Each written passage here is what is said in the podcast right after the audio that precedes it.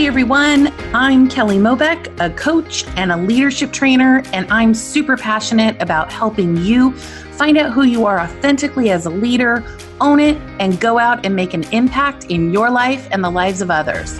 This world needs your leadership, your gifts, your unique brilliance, and I believe that real leaders don't wait, they create. I know firsthand that life is going to throw us curveballs, that we're going to doubt our greatness, our ideas, and our contributions. And my goal is that you believe in yourself beyond reason. And I get to be a coach and a champion for you each week so that you feel inspired, motivated, and most important, in action toward your unique impact in this world. So let's jump in. Hey there, everyone. This is Coach Kelly. Welcome to episode 156 of Let's Be Honest Before We Start Pretending.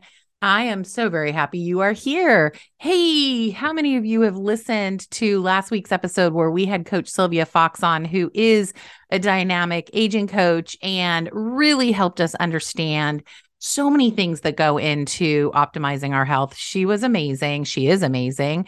And um, if you haven't listened, please go check it out. It's such an inspirational and empowering episode, I really feel. And since I have been on a kick um, called transformations and all the things that go into it, as we're taking on transformations in our own lives, y'all know I've been taking on a transformation um, in my life and eh, like just taking all the lessons and the things that we're learning and like what went into it to create success and what goes into transformation and creating success. So I, like it's it's been fascinating and super fun. So I'm so grateful Coach Sylvia was here to work with us around transforming our health. Um, that is one of my biggest transformations this year, and Sylvia is amazing and such a great resource. So connect with her if you are up to a transformation in your health also because i think that she is here for it and i don't think she's here for it. I know she's here for it. So thank you again coach sylvia for being here. So today what i thought would be really fun since we're on a transformation kick and we are you know, in the first month of our second quarter of this year of transformations, I thought oh, I would break this down, and I'm calling this Transformations Made Easy. She is not saying this sarcastically, but how do you help yourself really stay the course through your transformation? Will it always be easy? Oh, heck no, it will not always be easy, but that's okay because sometimes it will, sometimes it will be hard. There will be a struggle. It's kind of like this you know, the butterfly well, she did not start out as a butterfly. No, she started out as a caterpillar, a really, you know, caterpillar kind of moving through and then knew that it, you know, senses or knows that it's time to change and works itself into a cocoon. It gets gooey, it gets ooey, and lots of things are happening in there. Beauty is evolving, struggle is happening. Is it easy? Is it hard? I don't know. I'm not a butterfly, but I'm going to suggest that probably all of that is absolutely a possibility. And then what emerges? The transformation, the butterfly, and she flies off. I mean, it just, do y'all love butterflies? When I was a kid, I'll never forget. I had this bedroom and this bedroom, my bedroom, it was like pink and had this really cool like canopy bed, this and that. And I was getting a little bit too old for that princess kind of room, right? And I remember this was like uh, this is one of those moments in childhood that was transformational and in so many different ways. I remember I was going to Camp Fox for a week, which was a summer camp summer camp in on Catalina Island, which is in Southern California, 26 miles across the sea. Catalina Catalina Island is the place to be. So if you know, you know. so I was going to Camp Fox. I was super excited because oftentimes at Camp Fox, not only was I there with people, you know, that I already knew, um, you know, from school or whatnot, but also like people that were at different schools that only time I would get to see them was the annual Camp Fox trip. And so, like, all the fingers and toes crossed, they were going to be there. And oftentimes they were. And I remember this trip that, to Camp Fox was super fun, had a great time and then came home and coming home was always sort of like kind of bittersweet. You know what I mean? Like It was a pivotal moment in summer. Got to hang out and do really cool things with friends and like the camaraderie and the laughter and the silliness. And you know, I mean, it's Catalina. It was like the ocean. Like I remember water skiing on the ocean, and that was so amazing until I saw Jaws. and then that sort of changed. Anyhow, I digress. So coming home was bittersweet because, you know, leaving like this amazing week, but also then you know being able to go home and and re-engage with my family and all the things right all the things in the rest of the summer well this particular time i came home and I went into my room and it had completely transformed. Like completely. It, I was like, wait, where am I? Did I come home? Am I I lived on on Hopeton Road. Isn't that a great name? Hopeton, like a ton of hope. I love that. Lived on Hopeton Road and I I I know it was in my house. I knew I walked into my house, right? I walked into this room and it was this fabulous color of yellow sunshine, right? The carpet was yellow. Some of the walls were yellow, like sunshine yellow, this really bright yellow that didn't even occur to me. I liked the color yellow, right? I was all over the pink. And I'm like, what is this? Like it was bright and lovely and joyful. And then to the walls of the four walls in my bedroom, two whole walls were the most magnificent wallpaper I had ever seen in my life. Okay. It was this foil type wallpaper and it had the most beautiful butterflies and sort of greenery and it was like silvery and gold foils. I don't know. It was stunning. I had never seen something like that. And I was like, oh, is this my room? Like, I could not even handle it. is this my room? It was so joyful and it was, it was so full of change and promise and, and joy. And it, it was just, it was extraordinary. Now, uh, I will tell you, I burst into tears, which happened often. It might still happen often and they were pure tears of joy and also gratitude. I was like, what in the world? Like the whole room was transformed. And it was like, I almost couldn't believe that, that my parents saw me and like, we never discussed colors, wallpaper, the fact that I even liked butterflies, right? Like this was, I mean, talk about a leap of faith on my parents' part. Like, we're going to go ahead and transform this kid's room while she's gone and just like hope and pray she really loves it. And they nailed it. I mean, they nailed it. Now, again, I'm going back, going, I don't think we've ever talked about it, but you know what? My parents knew me. So it was just one of those moments where I was like, wow. I am I, I've been seen. I have been transformed. And I think sometimes that's what transformation is, is when we allow ourselves to see who we are and who we are becoming who we are and who we are becoming. And we get to decide, we get to evolve, we get to upgrade, whatever that means for us, right?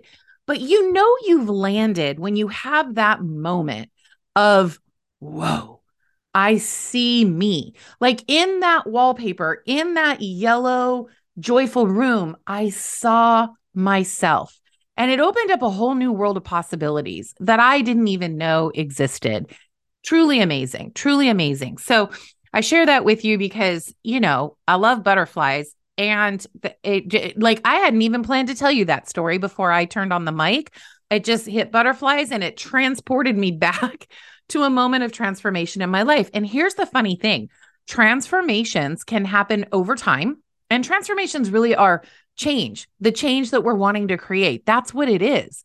They can happen over time, they can be slow and steady they can be slow and rocky. They can be quick. They can happen in a nanosecond. And I got to tell you, in that bedroom as a young girl, in a nanosecond, I was transformed. I felt seen. I accepted the joy that I exude. It's a, you know, like that's a true story. Like I love joy. And and I it is something that exudes from me. Okay, not every day, I'm human, but most days, right? And I felt seen for who I am. And also, when I started crying, like they didn't tell me to stop crying in that moment. That's usually what I heard stop crying. Why are you crying? You're always crying. Stop crying. I didn't even hear it. They let, they, they let me. My tears flew.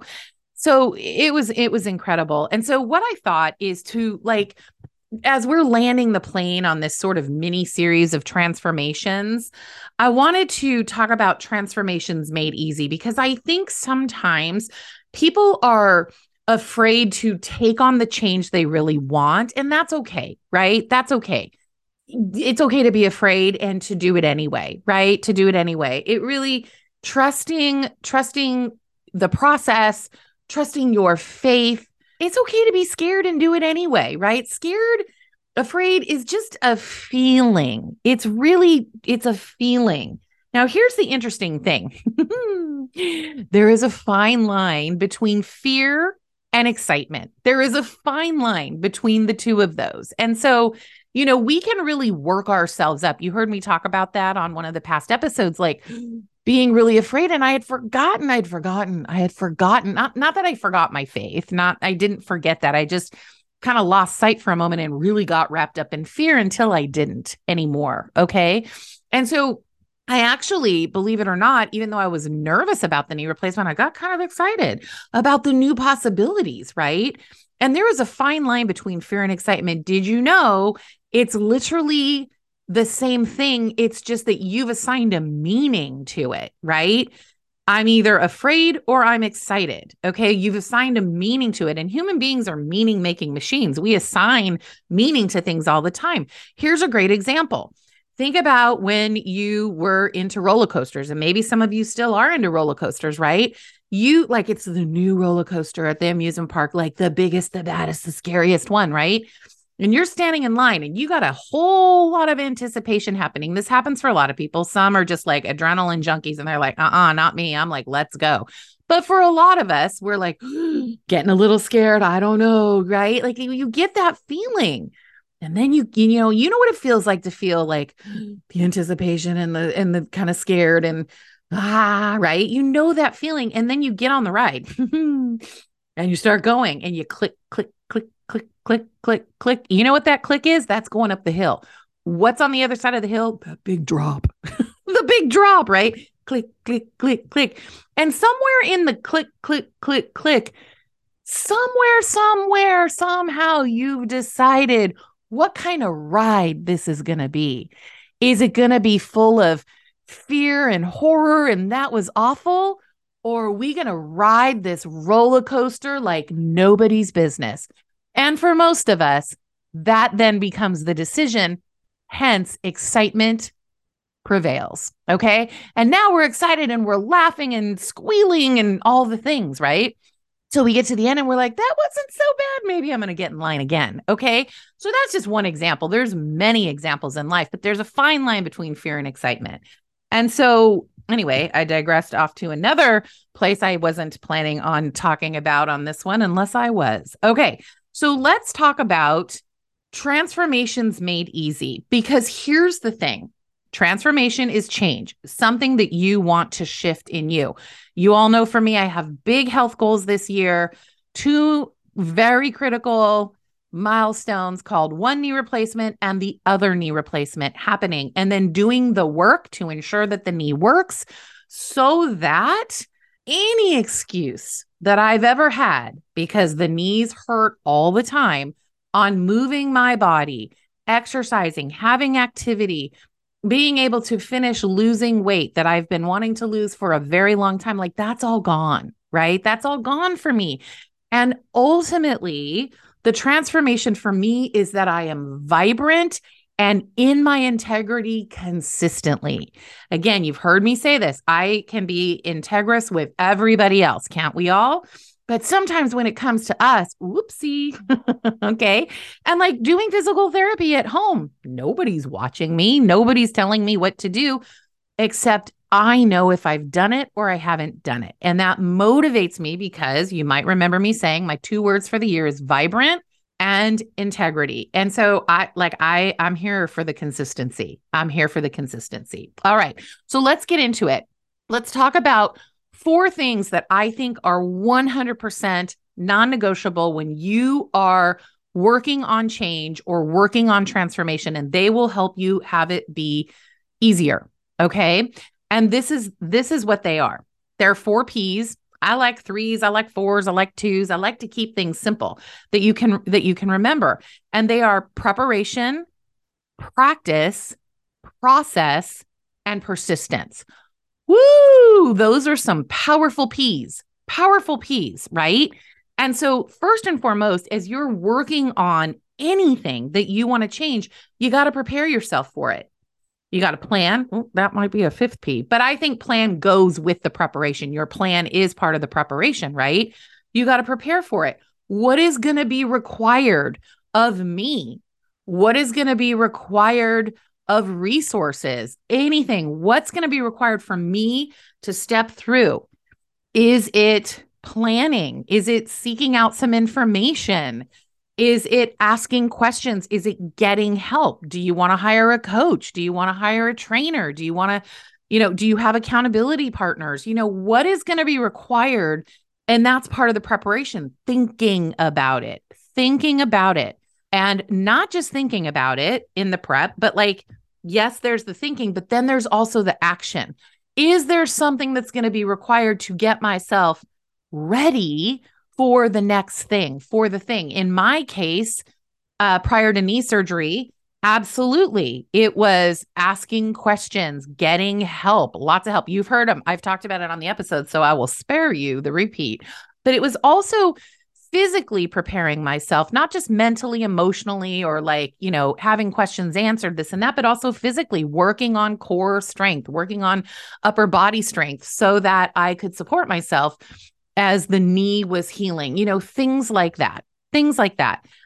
So prepare when, as I'm going into this transformation, I'm going into this change, what must I prepare with? What's going to be required of me? What's the help, etc. Okay. Second thing, now we're getting into it. Like we have stepped into the transformation and we get to practice, right? We get to practice the things that we are instilling.